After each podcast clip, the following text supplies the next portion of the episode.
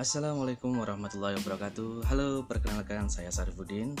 Orang biasa memanggilku Dins pakai Z ya. Harus ada desisnya. Nah, kisah nikahku sebenarnya bukan kisah nikahku pribadi Karena saya sebenarnya belum menikah. Nah, podcast ini nantinya akan mengulik kisah di balik pernikahan dari berbagai narasumber yang akan saya ajak ngobrol.